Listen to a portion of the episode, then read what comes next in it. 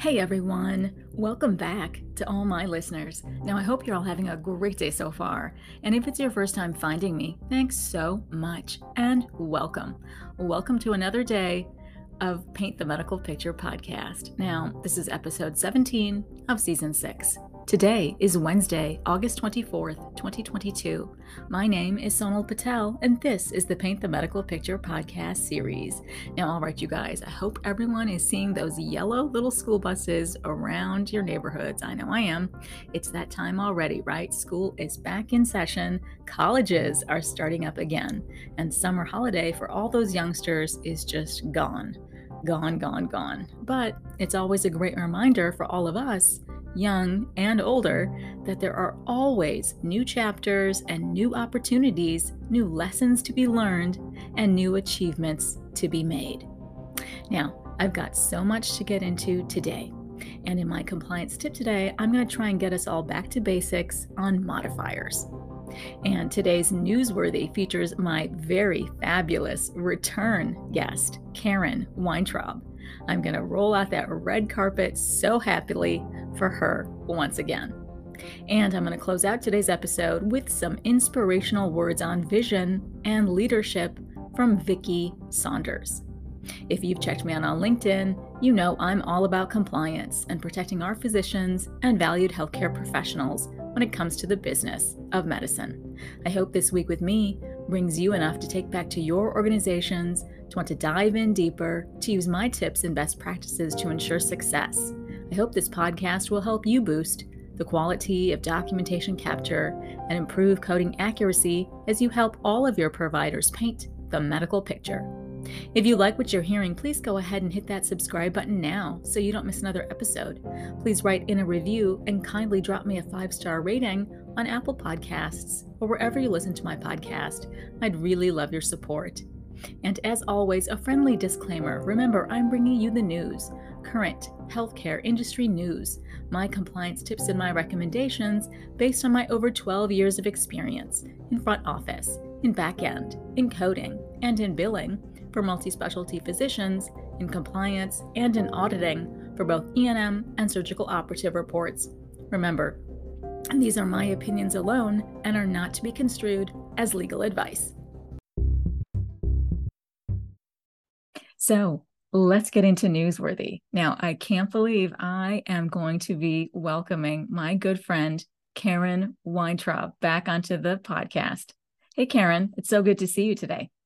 Welcome back. Hey, good morning. Yes, happy to see you and speak to you. Uh, it's been a while and it's it's been kind of a, a crazy year. It's just flying by. Hope you're doing well. Hasn't it been? Oh, well, yeah, there's been tons of ups and downs, right, throughout the year that we have to navigate. But yes, it's always good talking to old friends and bringing them back for all their insights here. So it's so good. It's so good to be with you. Absolutely, absolutely. So, what do, what do you want to chat about today? I know we always have uh, some good chats, and we can probably talk about almost any topic. So, I, exactly, yeah, we'll just we'll just kind of wing it today. exactly. Well, why don't you go ahead and tell my audience about what you've been up to in terms of, you know, things have been coming back to normal, quote unquote, even though we are technically in a PHE status, right, through the end of October. But I wanted to know, you know, have you had opportunity at all to travel?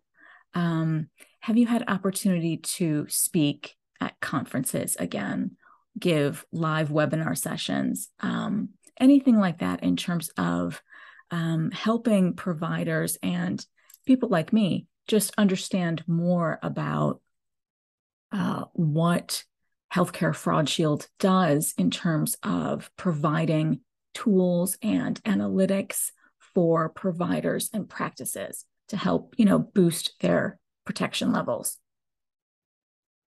Sure. Uh, so we've definitely been traveling uh, in in 2022. We've gone to many conferences, uh, and you know our typical audience is really uh, it's more the payer side.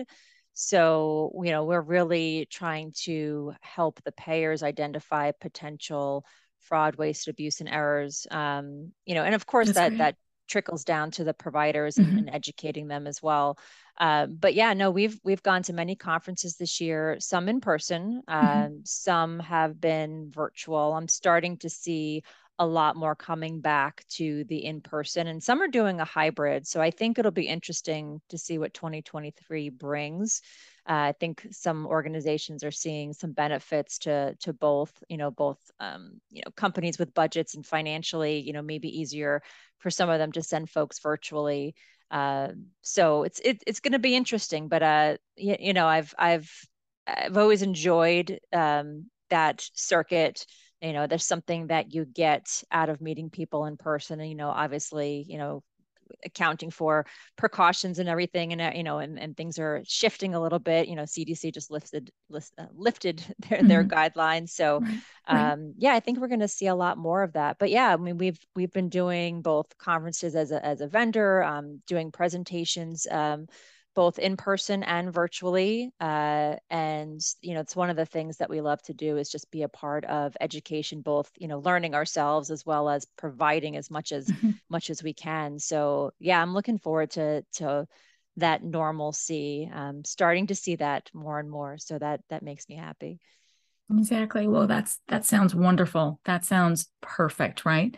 Um, that you've had that ability to actually network, meet more people, right, face to face, and give the kind of um, products and deliverables that you guys are known for. So kudos. And it's about time, right? This uh, PHE, this whole pandemic has been exhausting.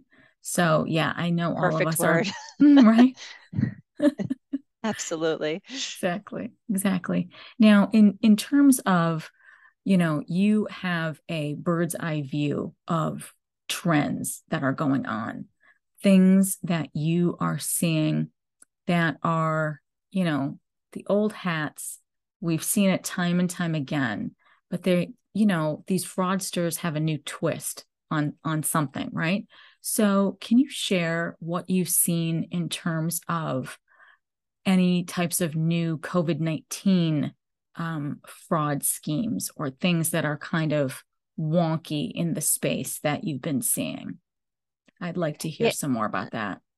Yeah, you know, it's interesting. Um, you know, just as you kind of follow what you see in the typical health health stats as far as what's going on in in the the country and the world, um, most of the data, the trends for the testing are following that. So you're actually in the last couple of months, you're starting to see more of a decline in just overall COVID testing. Um, you know, and, and COVID related services, but there are still some um, for a variety of reasons, whether legitimate or not, um, some still to be determined. There are still some that are inappropriately billing, um, you know, the the volume of mm-hmm. tests or mm-hmm. Um, you know the freak you know the frequency of tests. Um, some are inappropriately billing um, services simultaneously. That we're still seeing. That really hasn't totally dissipated.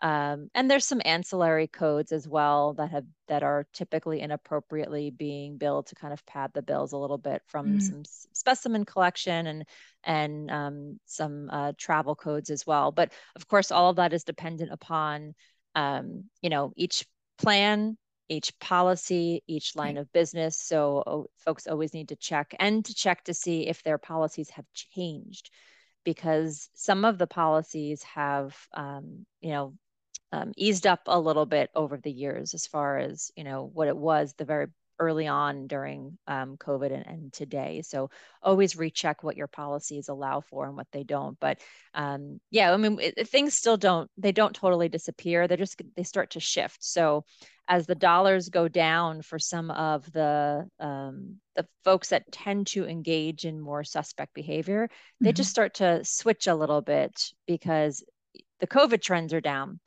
So they'll start to look for other services to incorporate into their billing or other types of tests. Um, now, we haven't seen it yet, but um, we have some analytics already out there regarding monkeypox, you know, uh, oh, just wow, to be, already. Wow. Just great. to be prepared for mm-hmm, it, mm-hmm. Um, just like we were for COVID. Uh, but I'm not seeing not seeing much in that area yet. Okay. Uh, but we say yet because you know one of the things that you are always trying to do in this world is anticipate what's new and emerging. Um, and there's two different ways to do that. One um, is you look for things that are potentially emerging based on just you know your knowledge of the industry, um, and that's typically done through kind of more targeted analytics. And on the flip side, we use our artificial intelligence to kind of tell us what we don't know that we should be looking for. So we really take kind of a dual approach to make sure that we're capturing and potentially identifying, you know, whatever's out there so we don't miss anything. If amazing. that makes sense. Yeah. That makes sense. That's amazing. I love hearing that you guys are already on top of the monkeypox, right? That's amazing. Um, I also liked your reminder that we need to be, um, you know, more aware of individual payer policies, right? When we're reviewing claims that go out the door. Absolutely true. Because, yeah, it's been three years, right? And a lot of commercial payer policies have changed and varied and fluctuated from each quarter, right? In terms of what they accept, what is acceptable to send out for the COVID 19 testing. Um, just just a quick uh, off the cuff thought that I've had. Remember early on, there was so much overcoding in terms of that respiratory panel CPT code. Do you yep. still see that being used at all? Or are there, you know, um, since it's now the third year, are there now better edits in in play on the payer end to sort of halt that larger uh, respiratory panel code from actually being paid out? Uh, yes and yes. Okay. Okay. uh, so it the, the code is still being used, mm-hmm. uh, but I, I definitely think it's it's evened out a little bit. Edits have definitely gotten better. Uh, you know, one thing I still see um, some plans depending on you know their claim systems and how if they've upgraded them or not and some are a little bit more modern than others there can still be some some hiccups or some things that get through uh, but I, I, I, do think that the edits have gotten a better, especially around this area, just because it's been such a focus for the plans for the last couple of years. Uh, but we do see some of the, that testing, um, and we do, you know, it's it's more expensive tests. So right, you know, right, we obviously it it's one of the things that we that we looked at from the get go is looking at who's billing the more expensive tests versus you know the other tests that maybe are more appropriate. So we're still monitoring that, but I would say it's not as prevalent as it as it was. Okay, good. That's very good news. Yeah. Good. Um, all right. So what about let's take a little shift here. What about, you know, you and I both know um, the uh, misunderstanding and misuse of our modifiers. Yeah. And we know that um, just a few days ago on August 13th, right, Cigna was supposed to come out with that new modifier 25 uh, reimbursement policy that basically wanted to be a prepayment type of a thing, right? They wanted you to send in your medical records each and every time with that E&M code and the modifier 25. But I wanted to ask you if you're still seeing um, on your end the the volume of that particular modifier being just misused? Absolutely. Fair question. Uh, and I have not read the the latest on what the what policy they were trying to put out. Um, so I'm going to have to go back and read read the. I was well, as you know, I was traveling. You were week, traveling, so. yeah. yeah. um, but um, you know, it, it's interesting. So modifier 25, I think, is is it's always been the modifier everyone talks about. And, yes. you know, one year it's, I don't want to talk about modifier 25 anymore. I've had enough of it. The next year is, oh, we really need to keep looking at modifier 25. And it's just been a cyclical, mm-hmm. um, you know, part of what we do. So I don't think it'll ever, ever, ever go away. Um, but yet, I mean, the short answer is yes, it is still an issue. It, and, and to be fair to all the folks in this industry, both providers and payers, sometimes it's just misunderstood. Mm-hmm. Uh, you know, I think people just misunderstand the overall uses of it, but it is commonly abused.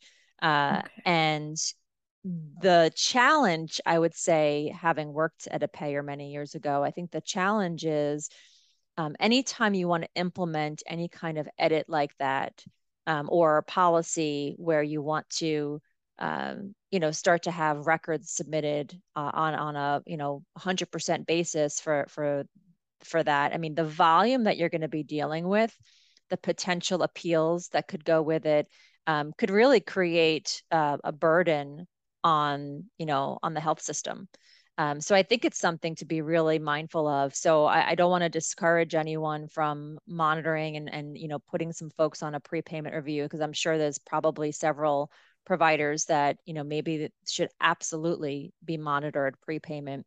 But hundred percent for all your claims, I think that's that potentially could be a challenge. Um, you know, just for all involved. Um, so I've I've seen that before. I'm not saying it's a good idea or a bad idea. I just think there can be some challenges that go along with it. Um, but it's still, you know, the reason I'm sure that people are looking into it, it's still just a highly abused modifier. Um, but it's not the only one. You know, it's just the one that just people it's right know most often. Right. It really does stick out like a sore thumb from time to time, right? And these uh, commercial payers want to try and implement these reimbursement policy changes every couple of years. Some some of them take effect, some of them don't, and they go away. But I, on my end, right, of developing provider education, I, you know, on the flip side of things, um, to play the devil's advocate, I I also think it might be a good idea, right, for providers to realize that they need to look a little closer and understand better right? What actually warrants and supports that modifier 25? Um, because sometimes, you know, when you when you work with providers, it's not um, necessarily that they're just slapping it on every time because they think they can get more reimbursement. It's because they don't understand how to carve out that separate problem in the right. EMR that the patient is also addressing. So it's something outside other, distinct, um, you know, separately identifiable than what they've actually come in for. So, you know, I think there's still a lot more work that needs to be done in terms of provider education also to make sure they don't, um, you know, stay on the target list for these multiple payers in the field. So, yeah.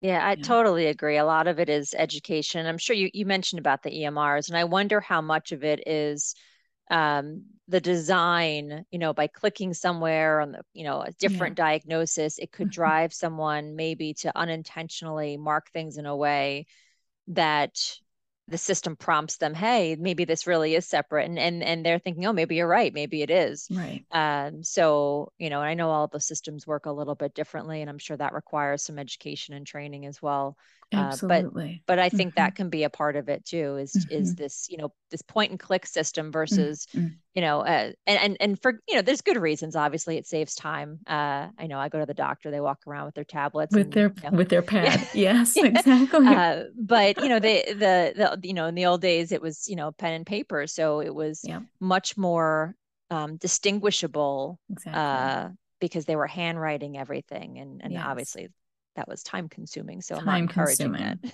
yeah. Yeah. No, I mean, I celebrate the EMR. It's a wonderful sure. thing, right? It does um, reduce the time burden and time constraints on our providers, right? We want them to be spending time with the patients, right? Not with their note taking. Um, but yeah, the EMRs are complicated. They're all unique, each and every one how they're set up is different. How you're trained to utilize the EMR is different. Yeah. Um, you know, and so I really do think it takes it takes good good people on the provider's end to make sure that that training um, is really really thorough right and the emr is built kind of created and built specifically for that practice so it's not so cookie cutter, right? It has to be more individualized and not just an out of the box EMR. And it's going to work for my, um, you know, um, uh, behavioral health practice the same way it's going to work for a um, let's say cardiology practice right like things have to be utilized differently from practice to practice and i don't necessarily think that's the case because we have all of these issues that continue to happen I totally agree. And and just thinking about that from kind of the inverse, even from like a, a, fraud, waste, and abuse vendor perspective, it really is the same philosophy. Every payer is different. Every provider within the payer's organization is different. So you have to treat the analytics differently. Mm-hmm. Uh, you know, you have to because otherwise you're going to be, you know, uh, you know, one of the biggest complaints that over the years people are, you know, when it comes to analytics is, you know, false positives. Well, that's because you need to think of all of these scenarios and how each you know provider practice and each specialty and each contract and each payer policy varies to account for all these things to mitigate um, and minimize all of these false positives to have analytic analytics produce the best results possible. Um, so you really, you know, you can't treat every payer's data the same, just like mm-hmm. every provider. Um, it shouldn't be treated the same. So exactly. it really is very similar. Well said. Yes, we have to be sensitive to the differences, right? I love that. I love that. That makes yeah. perfect sense to me. And I like hearing that you say that that even even on the payer side, things are sensitive, things are individualized. It can't be all of the same type of analytics from practice to practice that is being, you know, dumped in. Exactly. I like yep. that. Yep. Love it. Absolutely. Absolutely. Love it, Karen. Love it, Karen. Well, All right. you know, yeah. Go ahead. Yeah. No, no you know, I, uh, we love this. We love doing what we do. We so. love doing what we do. Absolutely. All the nitty gritty, all the nuances. That's what we like to talk about, right? It's not just this one, one size fits all type of mentality. And that's what uh, people like you and I like to talk about. We like to really get into the specifics of things. Yeah. Yeah. For sure. Now, yeah, I, I just wanted to transition into your um, team over there. From time to time, I really enjoy reading when you guys send out what your coders write about. Um, they're absolutely fantastic, absolutely fantastic. And they give me more insight as well on what you guys see is going on in terms yep. of trends.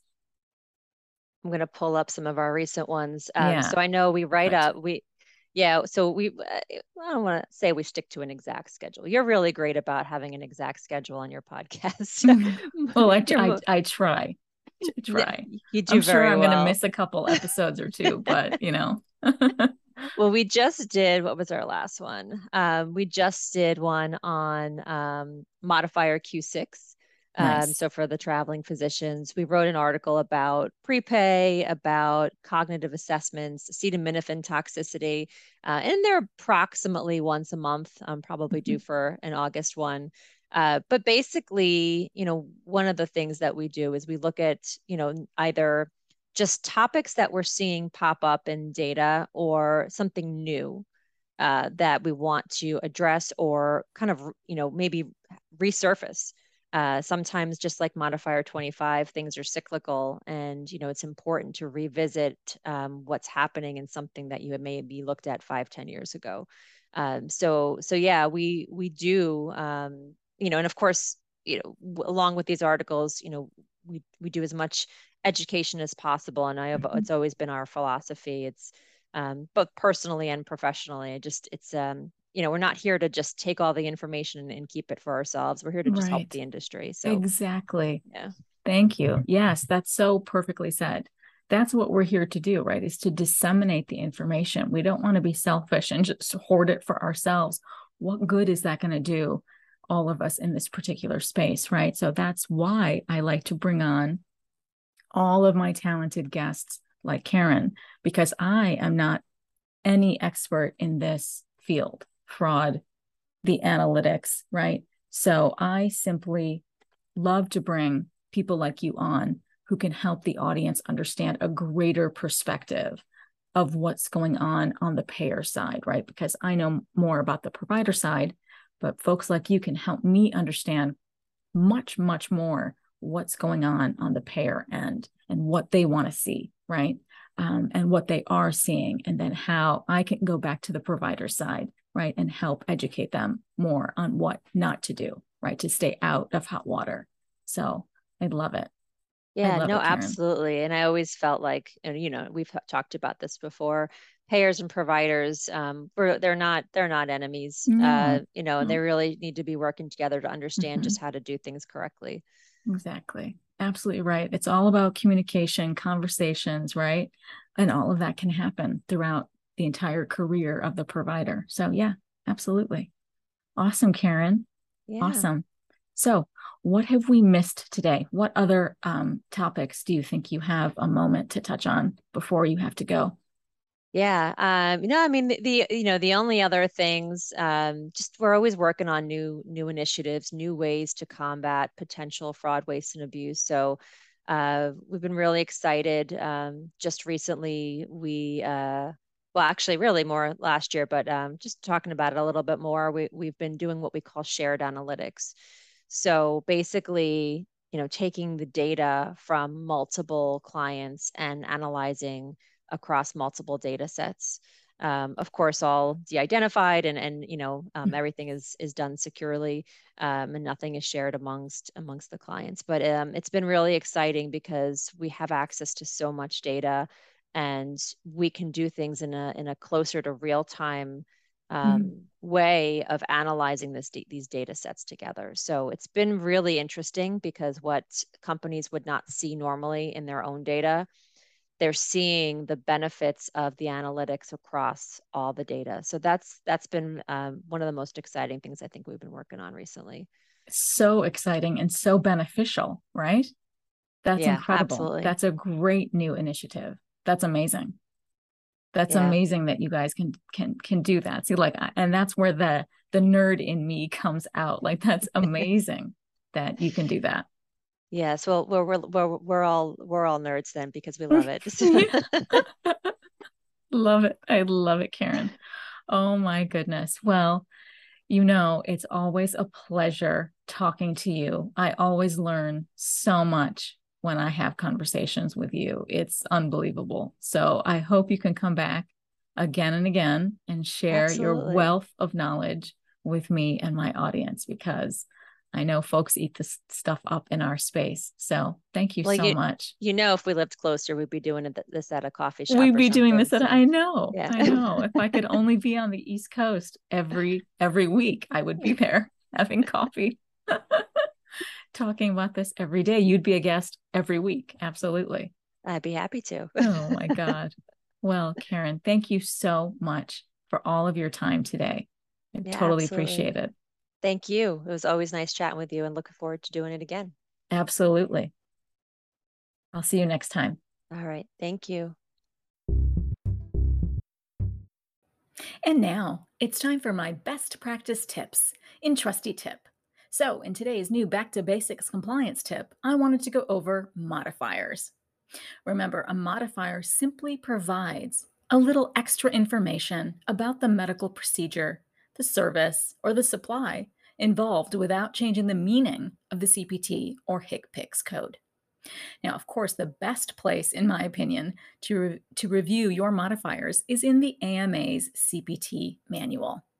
Now, the CPT manual provides these additional examples of when a modifier may be appropriate, like if the service or procedure that has both professional and technical components, or if there's more than one provider who performed the service or the procedure, or there happens to be more than one location that was involved or there's a service or a procedure that was increased or it was reduced in comparison to what the code typically requires or what the code is typically defined as. And then if the procedure happens to be bilateral. And then finally, if the service or the procedure was provided to the patient more than one time. Now, all of the CPT modifiers are found in Appendix A of the CPT codebook. Now, of course, be mindful, our new CPT manual for 2023 should be being printed right around now as I'm delivering this podcast session. So we should be expecting it on our doorsteps in maybe end of September or October timeframe like we get them every year, year after year. I know we all get very excited. So I expect the CPT modifiers to remain the same in Appendix A. So when you get yours, of course, brush off all that snow when you open those pages, right? All that paper dust, all that paper snow happens to fall, and it falls every year when you open those new books. But I do expect the modifiers in our CPT code book to continue to be in Appendix A. Now, some of the most common ones include, of course, the big bad boy modifier 25, which I've talked about on this podcast before. I've talked about it with other colleagues on their podcasts. And it's defined again as significant, separately identifiable evaluation and management service by the same physician or other qualified healthcare professional on the same day of the procedure or other service. Or there's modifier 26, and that is for professional component. Or, of course, another well distinguished modifier is modifier 59, which is also distinguished because it's misused and misunderstood. It's defined as distinct procedural service. Then, of course, there are those HCPCS level 2 modifiers that are maintained by CMS. So those are not maintained by the AMA, like for our CPT modifiers. HCPCS level 2 modifiers are maintained by CMS. Now, examples of these modifiers include the modifier E1, for example, which is for the upper left eyelid. Or there's the modifier TC, which is for the technical component. Or there's modifier XS, which is for separate structure, a service that's distinct because it was performed on a separate organ, a separate structure. Now, modifiers are, of course, also categorized by type, right? Not just by the ownership, by the AMA or by CMS. So they're also categorized by type. And I cannot go over everything in today's trusty tip, but like, for example, there are those modifiers that are pricing modifiers, and they're also called payment impacting modifiers or reimbursement modifiers. Now, obviously, that should be a given, right? These types of modifiers will affect the reimbursement on the service. And then there's also informational modifiers. Now, why don't we start with pricing modifiers? So, of course, like I said earlier, of course, it's a modifier that will cause a price change on the service line item on each and every claim. So, that is a pricing modifier in general. And because of that reimbursement impact, right, it needs to be the first modifier on box 24D of the HCFA claim form or the CMS 1500, right? Those red claim forms. There's a box 24D that is for the modifiers, and that very first box is for the pricing modifier. So there's also happens to be a great fact sheet. You you know me and how I how I love to review the various MAC web pages. So there happens to be a great fact sheet by WPS for which pricing modifiers they want to see listed as the first modifier on box 24D or immediately to the right of the procedure code line item. So, their examples for pricing modifiers include AA, which is for anesthesia service personally performed by the anesthesiologist. Or there's modifier AD, that's D as in dog, for medical supervision by a physician more than four concurrent anesthesia procedures. Or there, there happens to be a modifier AS, S as in Sam, which is for assistant at surgery services provided by a physician assistant or a nurse practitioner. So that's either a PA or an NP. Then let's move on. There's also the modifier KD. That's K as in king and D as in dog and that is for drug administered through a durable medical equipment infusion pump. Then let's move on. There's modifier QK. That's Q as in queen, K as in king. For the medical direction of two, three, or four concurrent anesthesia procedures involving qualified individuals. Then we can move on to modifier QX. So that's Q as in queen, X as in X ray. For certified registered nurse anesthetist service with medical direction by a physician. Then we can move on to the modifier QY. So Q is in queen, Y is in yellow. For the medical direction of one CRNA by an anesthesiologist. And then there's also the modifier QZ for Queen Zebra for a CRNA service without medical direction by a physician. And then there's the modifier TC. Again, T is in Tom, C is in Charlie for the technical component. Then we can move on to the modifier 26. That stands for the professional component. Then there's the modifier 50, which is for a bilateral procedure performed at the same session on an anatomical site. Then we can move on to modifier 53. That's for a discontinued procedure only when appended to procedure codes 45378, G0105, and G0121. Then we can move on to modifier 54. This is when the surgeon is billing the surgical care only. Then we can move on to modifier 55. And this will indicate a physician other than the surgeon who is billing for part of the outpatient postoperative care or is used by the surgeon when providing only a portion of the post discharge postoperative care. Then we can move on to modifier 62. This is for two surgeons, each in a different specialty, who are required to perform a specific procedure. Then we can move on to modifier 66, which is for a team of surgeons. Then there's modifier 73, this is for discontinued outpatient hospital or ambulatory sur- surgery center procedure prior to the administration of anesthesia. Then there's modifier 78, which is a return to an operating room for a related procedure during the post operative period. Then there's modifier 80, which is for assistance at surgery service is provided by a medical doctor, an MD. Or there's modifier 81, which is to identify minimum surgical assistance services and is only submitted with surgery codes. Or there's there's also modifier 82, which is for assistant at surgery service provided by an MD when there is no qualified resident available. So that is the list of modifiers that WPS provides to their practitioners in their region. So I think it's fabulous. So they give this list for their pricing modifiers again, which they want to see listed as the first modifier on box 24D, or the box that's immediately to the right of the procedure code line item on the CMS 1500 claim form.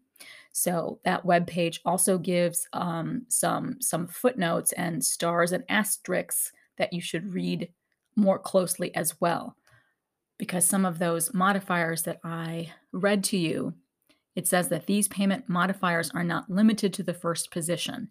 So several of them have that footnote next to them. There's also an additional footnote that says if multiple pricing or payment modifiers are submitted, the KD modifier should be placed in the first modifier position field. So make sure when you're researching how to send claims out compliantly, you're researching your various MAC web pages for additional guidance. They're very, very helpful. Now, let's move on to informational modifiers. Now, these types of modifiers belong after the pricing modifiers on the claim, right? So these are just some of the categories of modifiers in Back to Basics today, right? There are so many. So you need to be mindful and dive deeper, right? And, and understand all of those NCCI modifiers that exist as well, the global surgery modifiers, and all of the other modifiers that are out there that help paint the medical picture of the patient's visit, the patient's treatment service, or procedure. It's fundamental, if you have Medicare as a payer, to keep your eye on correct and compliant coding and billing practices and make sure that you are adhering to them to ensure you are meeting the medical necessity from the very start. Because when the documentation paints the medical picture with clarity and vibrancy from the onset of care, a certified medical coder can then abstract codes with accuracy. And finally, I focus season six's spark on vision and leadership. I want this sixth season spark to be filled with the world's thought leaders, writers, artists, philosophers, everyone who inspires the need for vision and leadership in all we strive to do. So, in this week's inspiring quote in Spark is from Vicki Saunders. Who you are surrounded by often determines who you become. Absolutely true, right? I think this quote inspires us. It reminds us that we need to surround ourselves with those that make us better. I think when we are able to be surrounded by peers, colleagues, mentors, leadership that believes in us, in our abilities, we can truly be better, do better. I am happy Vicki Saunders' spark still burns brightly in all of us today. So, that wraps up today's episode. And as always, I appreciate you all diving into today with me. If you want more information from me, please go ahead and follow me on LinkedIn. I'll leave links to everything in the show notes below. All right, you guys. Now, in my final friendly note, right, I've got so much going on that I have to remember my own words from week to week. Take time to carve out mental health wellness space in your own lives because you cannot be your best self serving others with purpose and passion if you're simply burned out at both ends. So please remember to have an amazing week ahead and please continue staying safe and healthy. Thank you so much for listening in on today's very special episode, and I hope every week with me brings you closer to helping your providers paint a masterpiece. See you next Wednesday.